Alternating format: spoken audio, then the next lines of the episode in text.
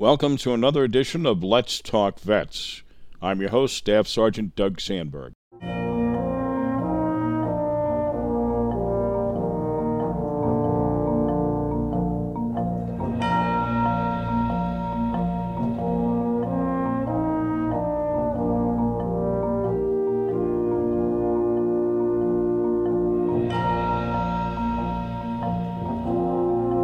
This is where we discuss vet-centric topics, the good, the bad, and the ugly, in the hope that listeners will better understand our veterans, our veterans will know they're not alone, and perhaps along the way, we'll learn something about each other.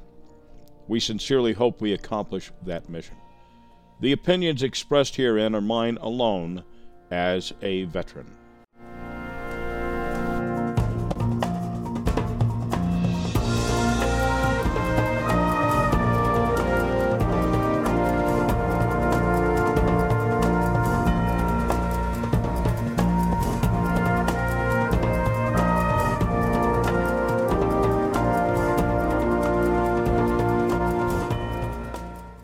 So our first broadcast was August eighth, twenty eighteen, if you can believe that. I had participated in Veterans Day programs on another radio station for two years and had proposed a monthly feature focused on veterans. Well, station management decided it did not fit their format, and I politely reminded them, but for veterans, they might not have a format to worry about fitting. Anyway, fast forward to tonight. I uh, then responded to a call for volunteers at a small public radio station, W J F F, in Jeffersonville. And I took on a Thursday morning board shift and eventually proposed Let's Talk Vets to the station management. And in a moment of weakness and arguably poor judgment, they said, okay. Well, tonight marks our ninety-sixth production of Let's Talk Vets, as you have come to know it. Let's Talk Vets is taking a summer break in July and August, and when we return, we'll have a brand new format. We'll be on every Wednesday morning at ten a.m. as part of local news talk show Radio Catskill, and we'll showcase more community news and information. And, of course, that includes more veterans news and information and perhaps some interviews and other notes of interest. So join me every Wednesday at ten a.m. for Radio Catskill. I'll see you in September.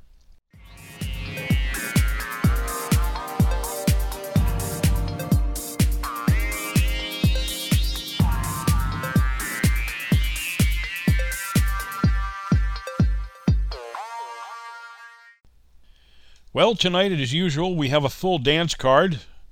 On our June fourteenth program, we visited a good friend who was a guest on our second broadcast in August of twenty eighteen, John Gulina, co-founder of Purple Heart Homes in Statesville, North Carolina. John and his battle buddy, Dale Beatty, served together in Iraq and suffered life-changing injuries during their combat there. Returning home to Statesville, North Carolina, the community provided a warm welcome and celebrated their return. Now, John had sustained the invisible wounds of war, while Dale had lost both legs.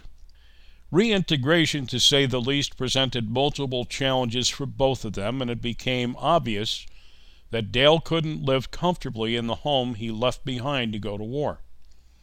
Well, his buddy John rallied the troops, the community, so to speak, to make the necessary modifications to Dale's home.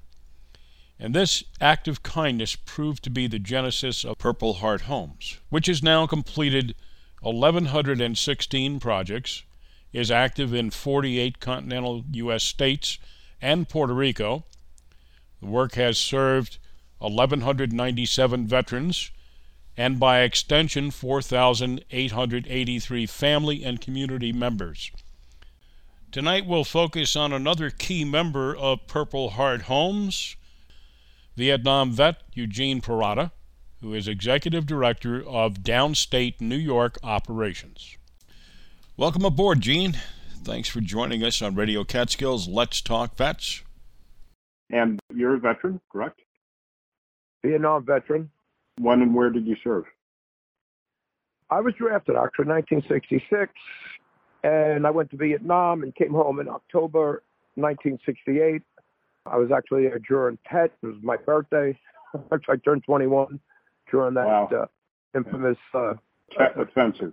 A lot about that being said and done again. I'm, I'm reading and hearing a lot of different stories, and uh, especially now that uh, Daniel Ellsberg has died.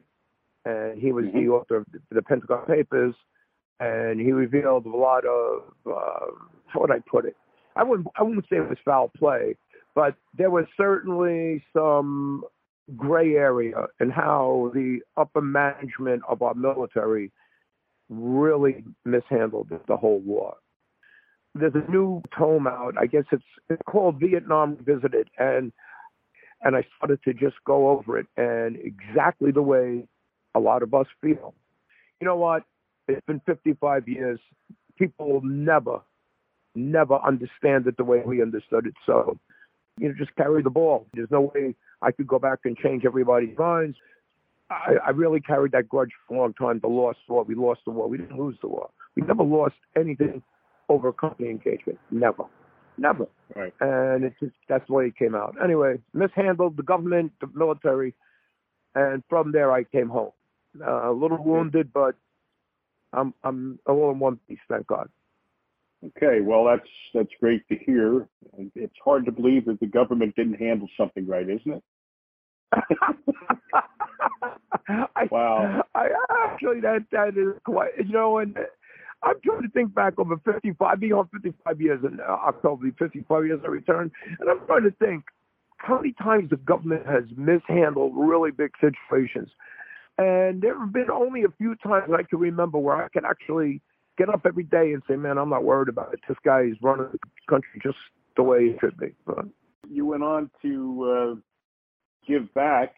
Uh, you joined an organization which was uh, actually my second broadcast in twenty eighteen. Was with uh, Mister John Gulina, co-founder of Purple Heart Homes. Correct. And uh, his co-founder, his battle buddy there, Dale Beatty, had just passed. Correct. Uh, before that.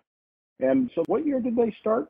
They both got wounded in two thousand four in Iraq. And then they were separated. John had to finish his tour. He was really a, a mess up. He had a, what's called the invisible wounds, and he was getting all that. And Dale was back in Walter Reed. When John came back, Dale was really having a hard time getting along in the community. I mean, you know, he, he had just lost both legs, and he was trying to get around, and the, the Wounded Warriors wasn't really out there yet. Uh, there was no tunnel to towers thing. What there was was the V A and whatever they could do for you. Mm-hmm. And uh, John and a few of the people in the community in Statesville came together and saw that Dale really needed some help. John was a construction guy. He had some knowledge of construction and how to do all this. In fact, Dale pulled him out of a construction job to go with him uh, in the National Guard Battalion to Iraq. And what he did was he gathered the uh, troops around him, so to speak, you know, in Statesville, and got Dale. They got him a ramp. They built bathrooms. They built, you know, they make it easier for a person to survive with no legs. When Dale saw this, he was overcome with um, emotion, and the two of them sat down and planned this uh, outfit called Purple Heart Homes. So a beautiful thing. A beautiful thing. So along about two thousand eight, I'm going to say, this is where they actually first did their first project. And then with that, I moved from the Bronx, and I moved up to this little village called Croton on the Hudson, and I'm sitting out uh, here, and I'm thinking, what am I going to do with my time? And after I was in construction, and I was in the restaurant business and construction for forty years, and now I'm, you know, I'm a little banged up, and I'm up here in Croton, and, and I joined the V A up here in Montrose, and I become the veterans advocate, and we start veterans and get housing for people, and go to Washington, battle with Jay Johnson, some housing problems here, and I get noticed by a guy named Greg Ball here in the fortieth State Senate District, and he asked me to become his uh, Veterans Affairs representative. And now, you know, I'm one hundred percent disabled. I really can't take a lot of money. And I said, you know what? I'll do this. And I, I didn't take a nickel like for eleven years. And I went to work with him, and I And one day of two thousand thirteen, we get a phone call from a woman named Vicki Thomas, who actually had heard about us and, and, and the voice. John and Dale had heard about this state senator in New York who is who very big on veterans' rights and uh, disabilities and what you could, how you could help them. And every event we participated in, you know, I, I had to be there and explain what it is we do and how we're going to help veterans. And they must have noticed, and we get this phone call that these people want to come and see us. And so John and Dale got in an old Jeep and drove like about twelve hours. And we're in a we're in a meeting in uh, Brewster, town of Southeast, in our office, and we're explaining, and they're explaining to us what to do. And this woman, Vicki Thomas, she was one of the few people who was in the big media game in New York City. She was very large in that A B C. She knew how all this worked and how to get the word out, how to message out. She was really good at that. So she came with them, and and this is where either fate intervenes or God sends, you know, the thunderbolt down. A phone call comes in as we're in this office talking, and one of Greg Ball's assistants takes a phone call about uh, from this woman. What can you do? There's a veteran here who lives next door to us. The house is in shambles. It looks like a wreck. You don't know what's going on. He he doesn't look really healthy. He's got dogs. It's this, it's that. Greg Ball says, all right, Gene, let's go up and see what it's about. We drive up there, and I look at this place, and there's this hundred-year-old house. It was built like in nineteen twelve or something, surrounded by sugar maple trees. And we go in there, and we look at this, and it was a mess. It looked like something out of, you know, crime story. You know, one of those. It was like a film noir. It, I'm the, just wondering. I'm just wondering if this was the, because part of that interview was Vicki Thomas, and she was working on a Vietnam veterans house. Could they uh, up, in that, did, up in that area? Did you do an interview with her? Yes, that was yes. part of the interview. I did an interview with right. her. I did an interview with John. So he's a Vietnam veteran. We get there. He's living there with three dogs, and he's got a, a tenant living upstairs. And now he's living there by himself. And everything is in the original form. The rug, eighteen twenty, the, the furniture. You know, he's got a T V uh, with an antenna. And we walk in, and I'm walking up the stairs. As I'm walking up the stairs, I hit the top, and my leg goes through it. Well, we extricate everything, and I knock on the door. He answers the door. We walk in, and we're walking around the house. And after we survey the house, we walk back outside. I said to Bobby, get the Schmidt brothers. There's an excavation for the Wino up there, and just bulldoze it. You know what I'm saying? Just bulldoze the house. If we want to help this guy, let's start from brick one and build it up. So Bobby says, no, no, no. He said, I got to see something. He goes inside. He goes downstairs, and he sees the foundation. And this is true. All those sugar maple trees that were outside, my grandfather built that house with sugar maple base foundation. They were about sixteen inches around, each one. They were huge. And they were all down in the basement holding this. This place wouldn't go off with a nuclear bomb. So Bobby says, no, no, no, we could do this. And we went back and we explained what we saw and what we wanted to do. And it took about six and a half months. This project cost about one hundred forty thousand dollars. Plus he had a tax problem that he didn't know about, which we actually put in his escrow. He paid off his tax debt up, and he paid it back eventually over five years.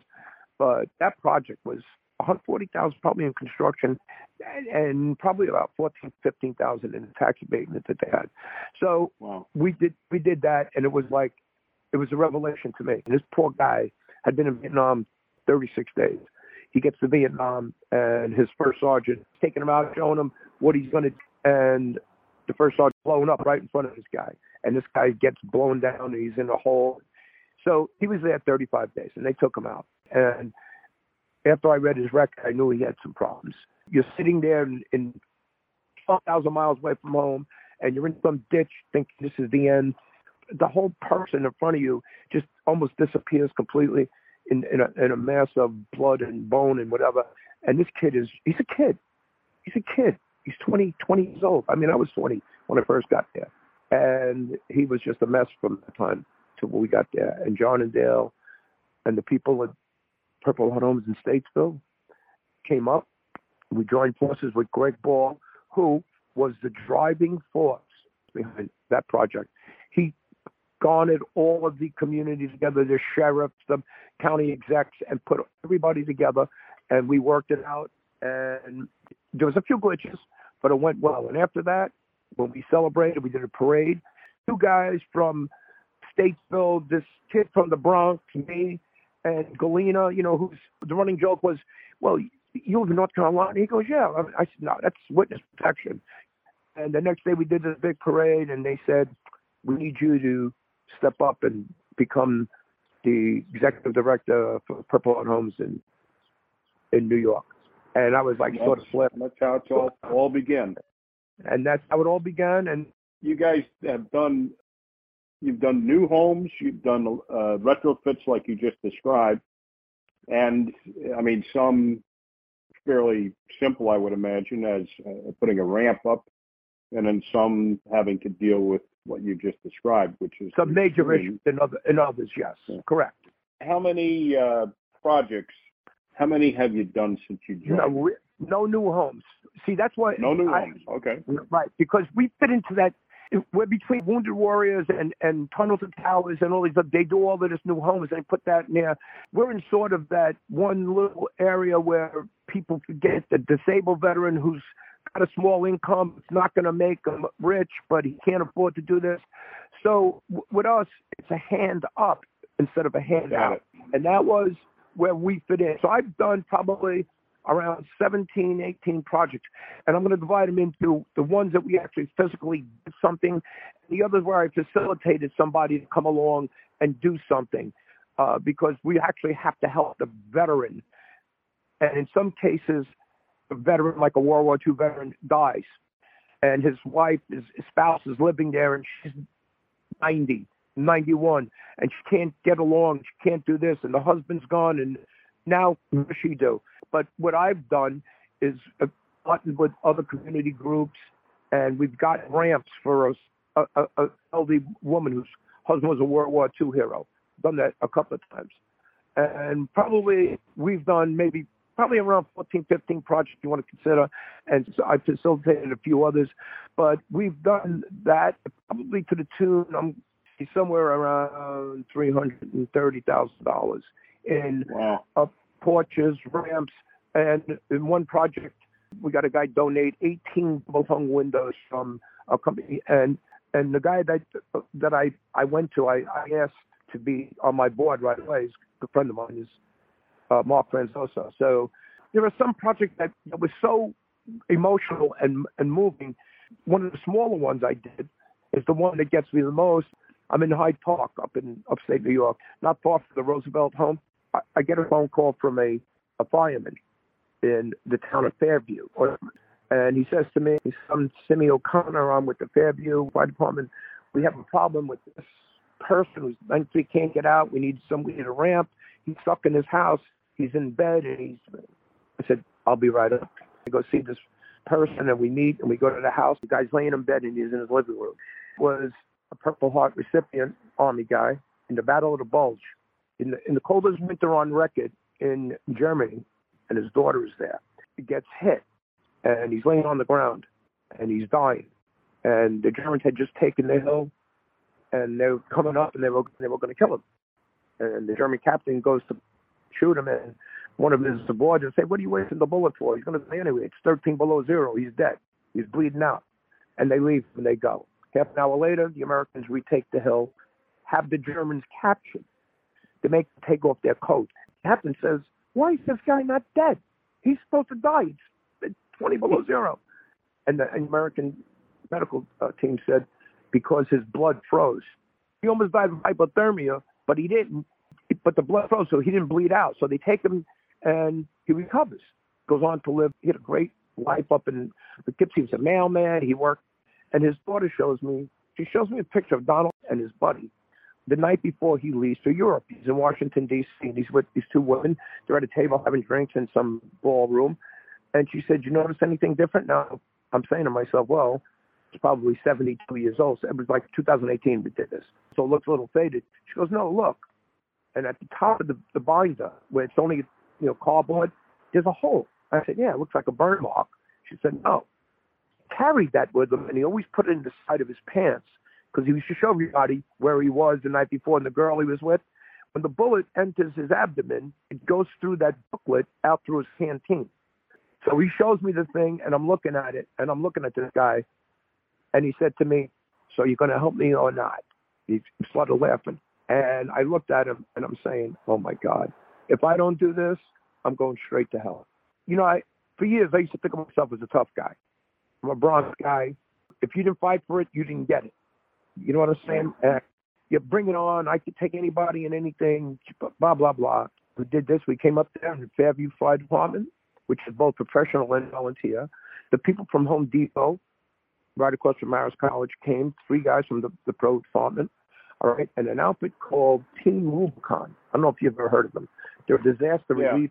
Yep. So they, yep. they show up with a couple of ex-military people, and in two days, we built a, a, a little porch landing area and a L-shaped forty-foot ramp because you had to do it by code. We had to make a turn because you couldn't go straight out. For the first time in seven months, he comes out into the sunlight. We roll him down the ramp in his wheelchair. And he's sitting there. I said, just tell me what you think of this. And then he looks at me and he says, this just goes to show you the goodness of Americans. And he said, thank you so much. And as he's talking to me, I had to cut it. You know why I had to cut it right from there? Because I'm crying like a six-year-old kid who just learned he can't go out but to play in the afternoons. I'm in tears. Tears are rolling down my eyes. And we cut the video from there, and I said to myself, wow. If there was ever a time, I mean, I've done this before, and this happened again to me a couple years later right here in my own hometown, a bathtub for a guy who was eighty-six, eighty-seven, and couldn't get over the eighteen inches to get into his tub. We did a whole new bathroom for him, and I said, wow, you don't need money. You don't need to be compensated. Compensation comes in the gratitude and the love. I'm serious about this. And I'm not one of those guys. I'm not a touchy-feely. You know what I'm saying? Yep. And and you could feel it. As the words are coming to you, you can feel the warmth and the love.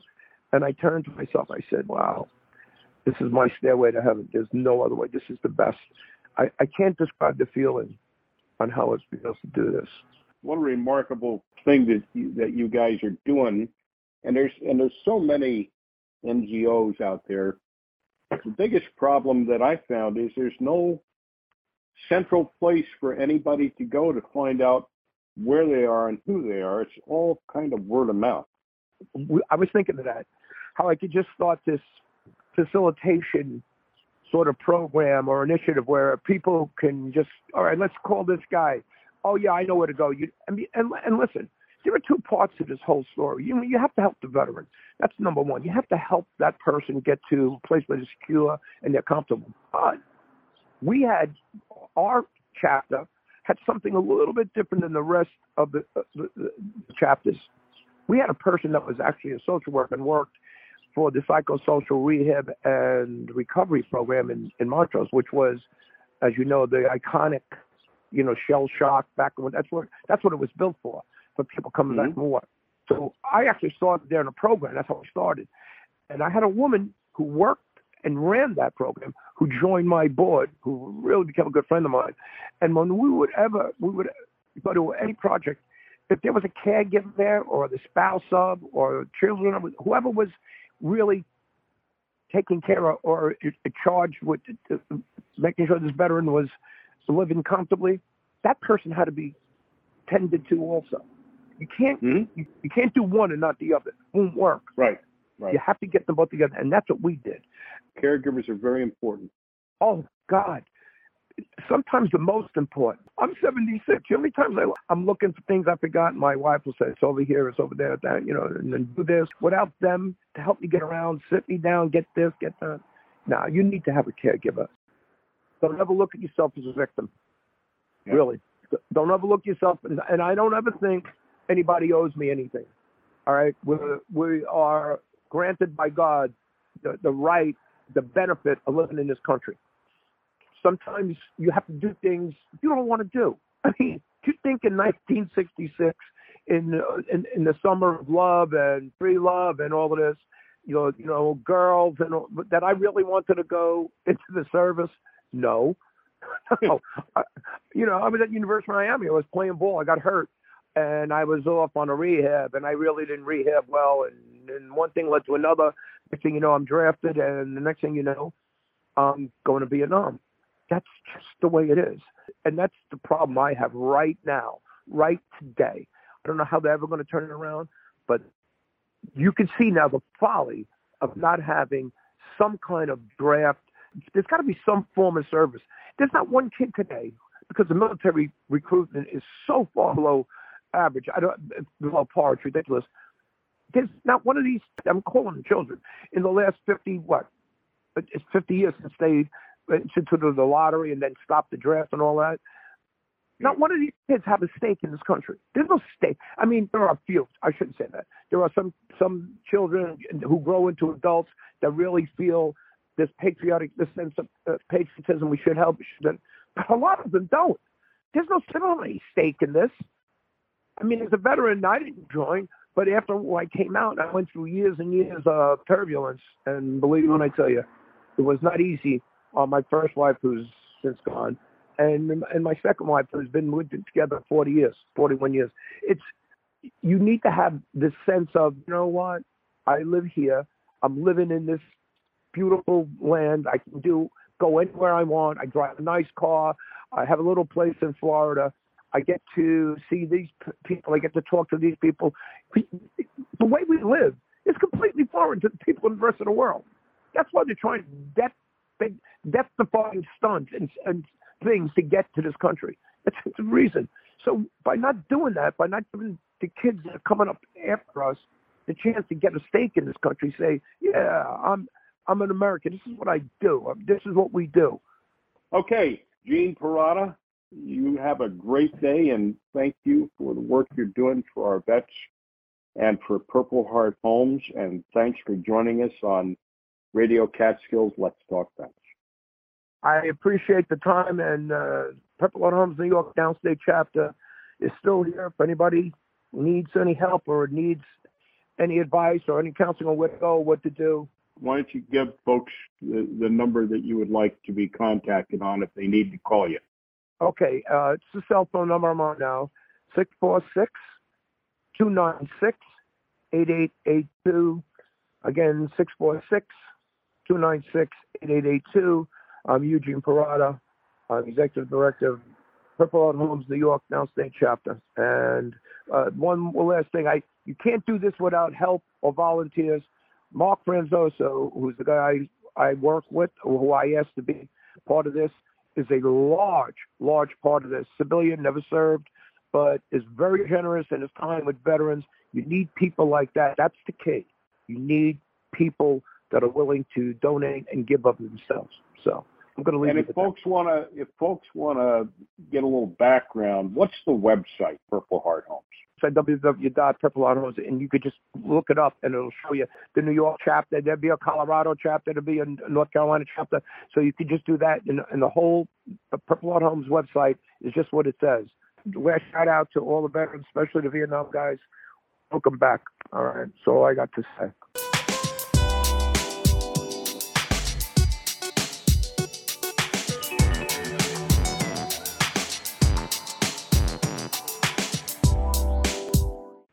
You're listening to Let's Talk Vets on Radio Catskill. We'll return in a moment.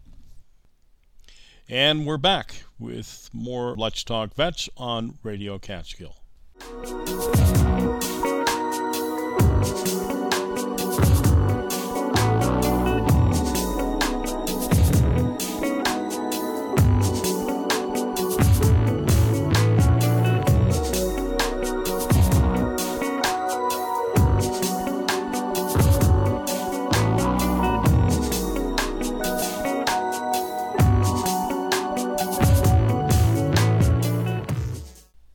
Well, here now is Don Shaw, Director of the Hudson Valley V A Healthcare System, with the latest news from the V A.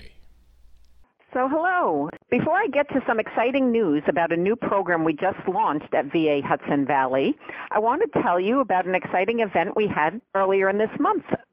V A Hudson Valley Healthcare System was recently honored as part of the Hudson Valley Renegades Hope Week. And on Thursday, June fifteenth, from eleven a.m. to one p.m., several Renegades players visited our Castle Point campus to visit with both our inpatient and outpatient veterans, and then invited them to attend the game that night. It was a wonderful event that our veterans truly enjoyed. Now to the exciting news about a pilot program we've launched in partnership with V H A Innovation Ecosystem, Veteran Transportation Program, and Uber Health, the V H A Uber Health Connect initiative. One of our main challenges at V A is the fragmentation of transportation.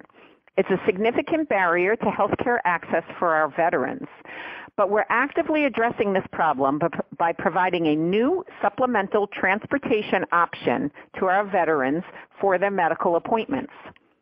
This initiative ensures that our veterans do not need to pay for their Uber ride or tip the driver. This way, we make the travel to and from the V A medical centers as easy and cost-effective as possible. How will our veterans know which vehicles their Uber ride? It's simple. Our transportation coordinator will share essential details like the license plate number, make, model, and color of the car. One significant aspect of this program is the communication process. Our veterans will receive a phone call when their ride is booked and when their Uber driver is arriving.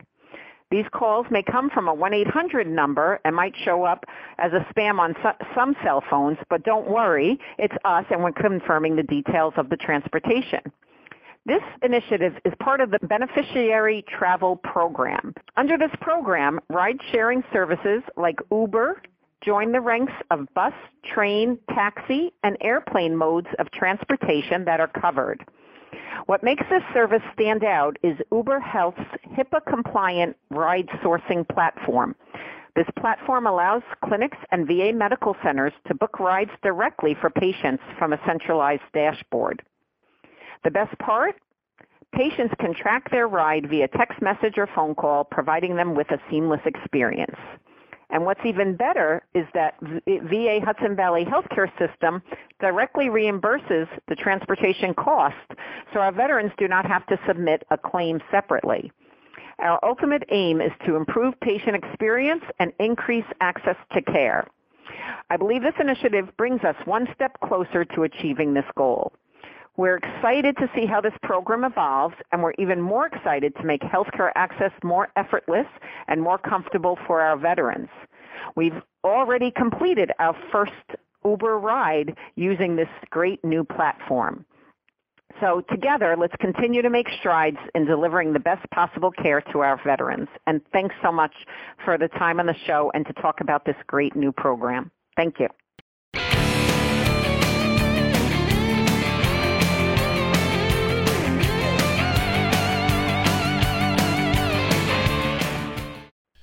Veterans are stronger together. Don't fight the fight alone. That's the message and the mission of Mental Health America in Dutchess County and the federally funded Staff Sergeant Fox Program, offering our veterans free assistance and activities such as equine therapy, temporary income support, suicide prevention support, art and music therapy, yoga, and much, much more. Plus referrals to other M H A veterans programs, providing support to Dutchess and Orange County veterans. And now here is Tyler Mendelson of that organization to tell us more. Welcome, Tyler Mendelson of uh, Dutchess County Mental Health America, specifically the Staff Sergeant Fox program. So you're a veteran. If you briefly fill us in on your service, when and where, and what you did. Yep. So I was in the United States Marine Corps from twenty ten to twenty seventeen. I was an armory chief. You know, I fixed the guns and maintained them and sent them out on missions. And I was in Okinawa, Japan, and Camp Lejeune, North Carolina. Tyler, what was it that uh, caused you to want to go to work for Mental Health America in Dutchess County, specifically the veterans programs? I joined um, M H A back in twenty nineteen, and uh, I knew Adam Roche, who used to be the, the head of it. And, you know, I always have gravitated toward veteran issues, especially after getting out. I really just wanted to make a difference in the veteran community, especially because three of my friends who I deployed with committed suicide, and I knew that there had to be positive changes, and the only people who could probably make those changes are veterans themselves. So, you know, I gravitated towards an organization like Vet to Vet where, you know, it's veterans making that difference, and it's them being there to help, you know, other veterans in need. And, you know, we've had so many different programs here over the years, and Staff Sergeant Fox is our, our new program now. Focusing on veteran suicide in general really was a draw for me, and, you know, I think it's it's an awesome program, and it can do a lot of good for the community. So as I understand it, the Staff Sergeant Fox program is a is a federally funded program whose target is to reduce veteran suicide, which uh, the number we use is twenty-two a day. How specifically are you doing that? I mean, you're contacted by a caregiver, or you're referred by another veteran or a family member that says, hey, Charlie, is, since he's been out, he's been real quiet. We think there's a problem. Do they walk in off the street? We get veterans in a multitude of ways, uh, whether they self-refer themselves, whether it's a family referral, a friend referral. At different veteran events, we might come across a veteran, or someone might bring them up, or another program might refer someone, and we'll reach out. And, yeah, the program itself, the goal is to reduce the number of veteran suicides. The number of veteran suicides since the last V A investigation was, I believe, seventeen, not including currently active duty or uh, National Guard. So we think it's around twenty-two if you include them. So the program basically aims to reduce the number of veteran suicides, and does that through a number of different ways.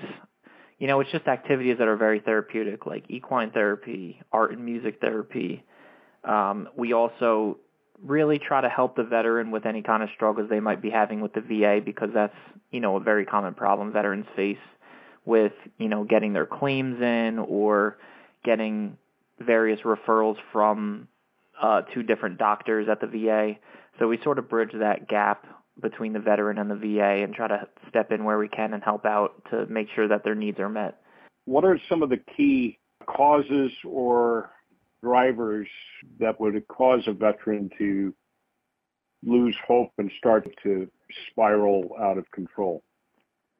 You know, there's a multitude of factors, and obviously it's different for everybody, but just from my years of experience working with veterans and myself being a veteran and my own struggles, I would say things that sort of seem to be a common trend are, you know, somebody goes in the military and they have no idea what they're going to do afterwards. And they get out, and after years of being told what to do and exactly when to do it and how to do it, they're suddenly plopped back into society with little to no direction. The the military does not provide them with any kind of guidance on what to do afterwards. They're kind of just given a basic course of how to function back in society, and then, you know, they send them off. So people come back, and they're suddenly back by their families and their friends, and they're just out in the world, and life slows down. And if somebody doesn't have any kind of life direction or plan or goals, then they kind of lose a sense of purpose, I think. I think it's important for veterans to find a self-purpose. It's it's what drives us and motivates us every day to get up out of bed and do stuff and achieve our goals. And if we don't have any of that, then it can lead down a dark path. And then you couple that with money problems or drug and alcohol problems. You know, we face various addictions, but also they might be getting a lot of medications that put them on some kind of addiction. So there's all these problems that are basically thrust onto veterans upon getting out, and it's programs like ours that really try to sit with the veteran and give them a life plan and give them some tools that they can use to sort of improve their lives. It ends up coming back with a reduced number of suicides. You know, one is too many, so we're trying little by little to help out the community. How long is the Staff Sergeant Fox Program been in existence? As far as I know, it's a fairly new program. We've only had it since early this year.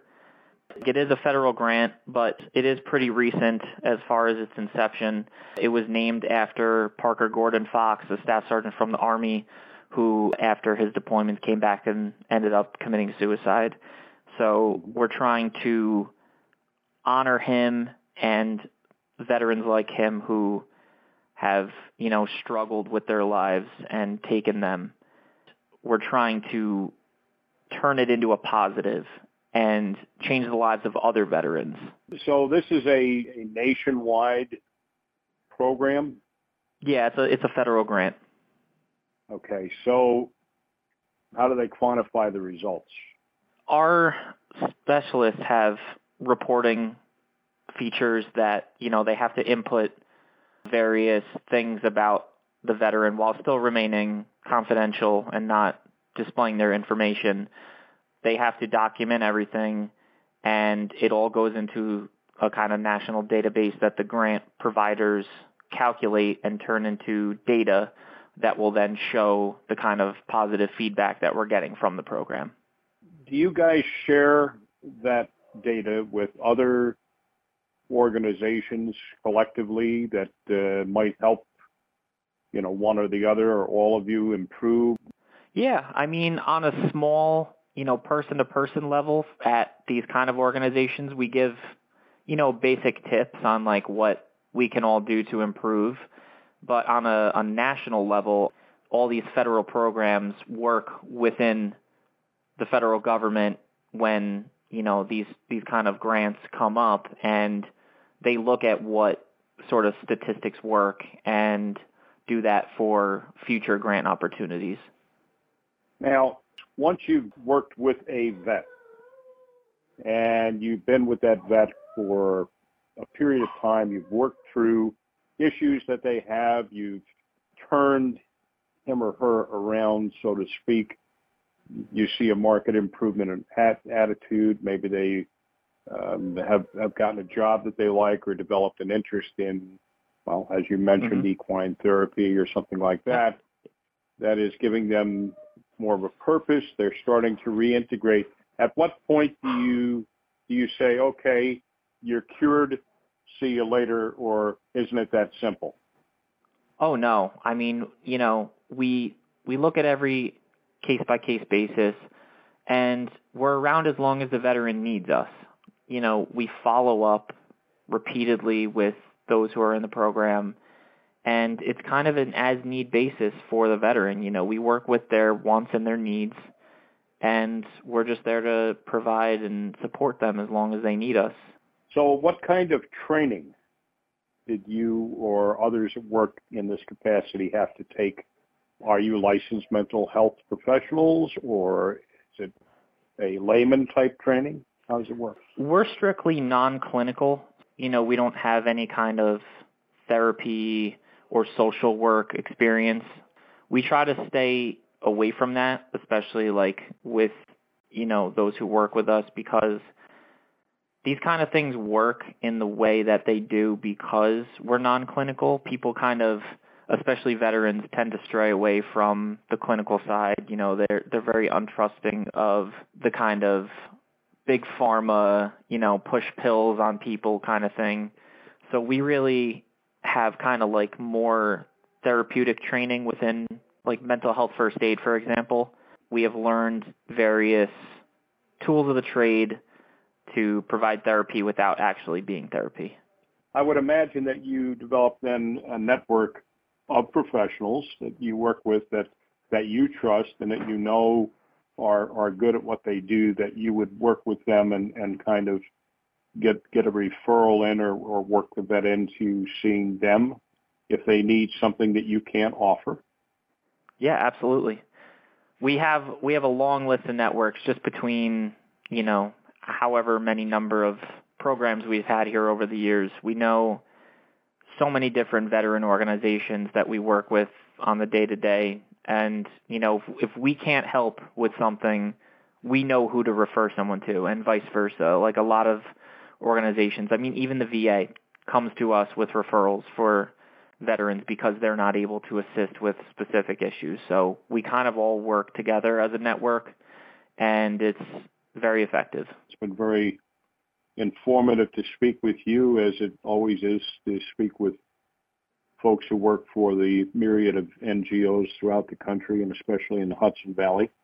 And I appreciate your time. If somebody wants to get in touch with with you guys and, and learn more about how you can help, what's the website they should go to? What's the phone number? M H A Dutchess dot org, and then you could do uh, backslash veterans programs, or you could just go to M H A Dutchess dot org website, and you could just click on the, the veterans page, and it'll pull right up. Or you can give us a call at eight four five, four seven three, two five zero zero, extension one three zero six. How about an email? Or you could reach out to acarrion, C A R R I O N, at M H A Dutchess dot org. Or you can find us on Facebook at M H A Dutchess Vet to Vet. And I noticed in reading some of the stuff that uh, in preparing to talk to you that you guys also serve as vets in Orange County. Yes, we do. So the Staff Sergeant Fox program specifically is uh, Dutchess and Orange County. So we're able to help any Dutchess or Orange veteran who is in need. Feel free to give us a call, and we can set up a time that we could either come meet you or you can come to our office.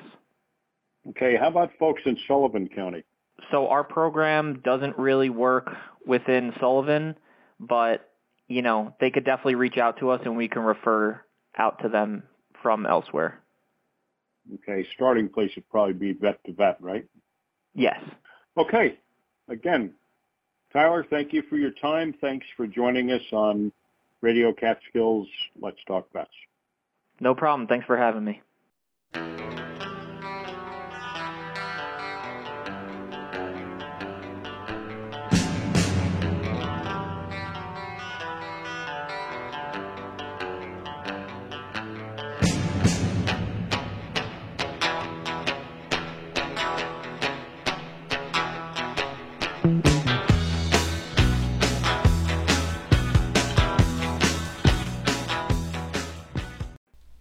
Well, it's that time again to look at some upcoming events for Hudson Valley veterans. The Kingston V A would like you to join them for their first annual fifth of July celebration from eleven a.m. to two p.m. at one oh one South Hill Boulevard in Kingston. They would tell you that you served us, now let us serve you.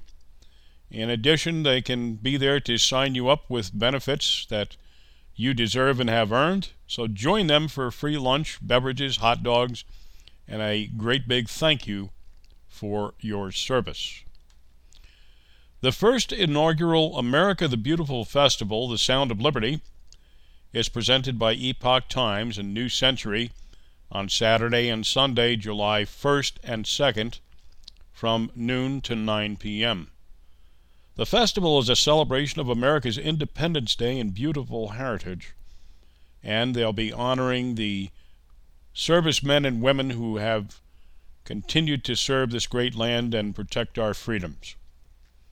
The two-day all-star lineup includes Keith Anderson, Grammy-nominated country artist, who has multiple top ten hits, Myers and Moore, featuring Zach Myers of Shinedown and J R. Moore of Ingram Hill. Julie Roberts, A C M-nominated Top New Artist, performing Breakdown Here. Danny Greco, Billboard Top ten Recording Artist, performing twenty-two. Cold Weather Company, presenting New Jersey bands you need to hear. Bo Davidson, Emmy-nominated singer and actor. Mika Hale, power vocalist known for iconic renditions of the national anthem. Power pop alternative rock duo from Memphis, Tennessee, Liquid Paper Boys, and Any Night Ramblers, featuring folk, pop, light rock, and they're from Orange County, New York. Additional highlights include largest fireworks display in Deer Park, New York. There'll be a color guard honoring our veterans. There'll be historical Revolutionary War reenactments supporting local businesses. There'll be a kids' playground and games and Barbecue, burgers, beer, and more. What else could you want? Free for veterans, active military, and kids under twelve. Their hope is that many veterans and military members can attend so they understand how deeply they're appreciated for their service to our great land. For complimentary one-day passes for veterans, military, and their families, please contact contact at new century festivals dot com. For more information, visit america the beautiful festival dot com. They also have a few vendor slots available, and they hope you can join this historic event uniting Americans from all walks of life in celebration of America's birthday. All this and more at five seventeen Neversink Drive, Port Jervis. This comes from James H. White, who can be reached at eight four five, six four five, two eight two seven. Well, our friend Mark Cosapolli, Director of Ulster County Veterans Service Office, wants you to know about some luncheons planned for the Hudson Valley Veterans community. A veterans luncheon sponsored by the Plattekill Veterans Committee and Southern Ulster Rotary Club. The uh, address will be the Clintondale Christian Church, three oh two Creston Avenue in Highland, New York. Seating is limited, so please R S V P. Please call eight four five, three four zero, three one nine zero. Seating's limited, and veteran service officers will be on hand to help you with V A outreach. Clear Path for Veterans is providing their mobile canteen on Thursday, June twenty-ninth. That's tomorrow, eleven a.m. to one p.m. at the Lamoureux Hackett American Legion Post seventy-two, located at thirty John Street in Saugerties. The complimentary luncheon open to veterans, military members, and their families. For more information, contact our friend Peter Maraday at Clear Path for Veterans. He happens to be the Hudson Valley Regional Manager. He can be reached at three one five, six eight seven, three three zero zero or emailed at peter at clearpathforvets one word dot com. Kingston V A would like you to join them for their first annual fifth of July event, eleven a.m. to two p.m. at one oh one Frank Sotil Boulevard in Kingston. You're invited to join them for lunch, free beverages, hot dogs, and a great big thank you for your service. Blue Star Families invites tri-state Blue Star Family supporters to participate in their twenty twenty-three Military Family Lifestyle Survey. Blue Star Families appreciates your support thus far and hopes you can continue to take the survey yourself, help promote it in your community, and recognize that this survey is what helps Blue Star Families advocate for change to make military service for our communities better. Take the survey at blue star fam dot org slash survey. Or for more information, you can contact Andy Coakley, Tri-State Program Director, Blue Star Family Staff, New York City, at two oh seven, six five zero, seven five three three. You can also check them out at blue star fam dot org. Our thanks tonight to Eugene Parada, Director, Purple Heart Homes, New York Downstate Operations, our friend Don Shaw, Director, Hudson Valley V A Healthcare System, and Tyler Mendelson, Mental Health Association, Dutchess County Veterans Programs. And, of course, to you for joining us once again. Please let your friends know about this program and share with us your comments and suggestions for future shows. Also, send us your upcoming events so we may talk about them on the air. On our new time slot, which will be ten a.m. on Wednesday starting in September on Radio Catskill. You can still drop me a line at vets at w j f f radio dot org. And if you or someone you know is experiencing anxiety or needs to talk to someone, here's some numbers to remember. The Veterans Crisis Line is nine eight eight, press one to talk to someone. Send a text message to eight three eight, two five five to connect with a V A responder, or you can start a confidential online chat session at veteranscrisisline, one word, dot net slash chat. Well, until our next formation, or Wednesday mornings in September, Thanks for your loyalty, thanks for listening, and thank you for your service. Company dismissed. We're staying at a little bit like right outside of the uh, actual basic training. That won't start till Wednesday, and that's if I get everything done in time. And I'll head out there, be there for nine weeks. Uncle Sam, he's in your hands, but he used to be my little boy. I never prayed like I did the day he announced that he was gonna be yours. I sent him to church to learn God's will. You sent him to camp where he learned how to kill. In the name of peace, by a show of arms. Hope we're not crossing wires. They're raising that boy.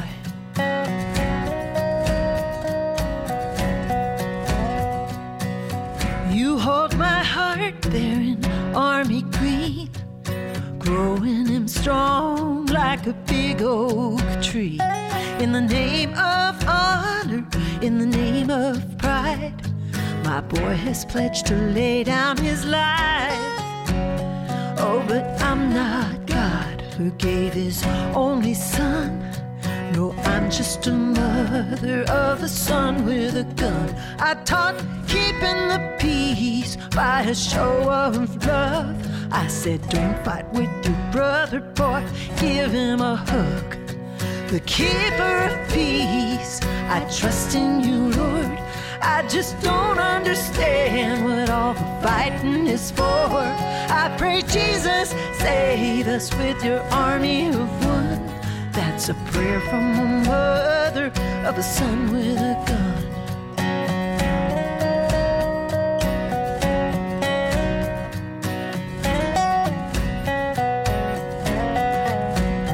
And the soldier's creed says engage and destroy, but every soldier is still some mother, mother's boy. So we hand you two hearts when we hand you a son.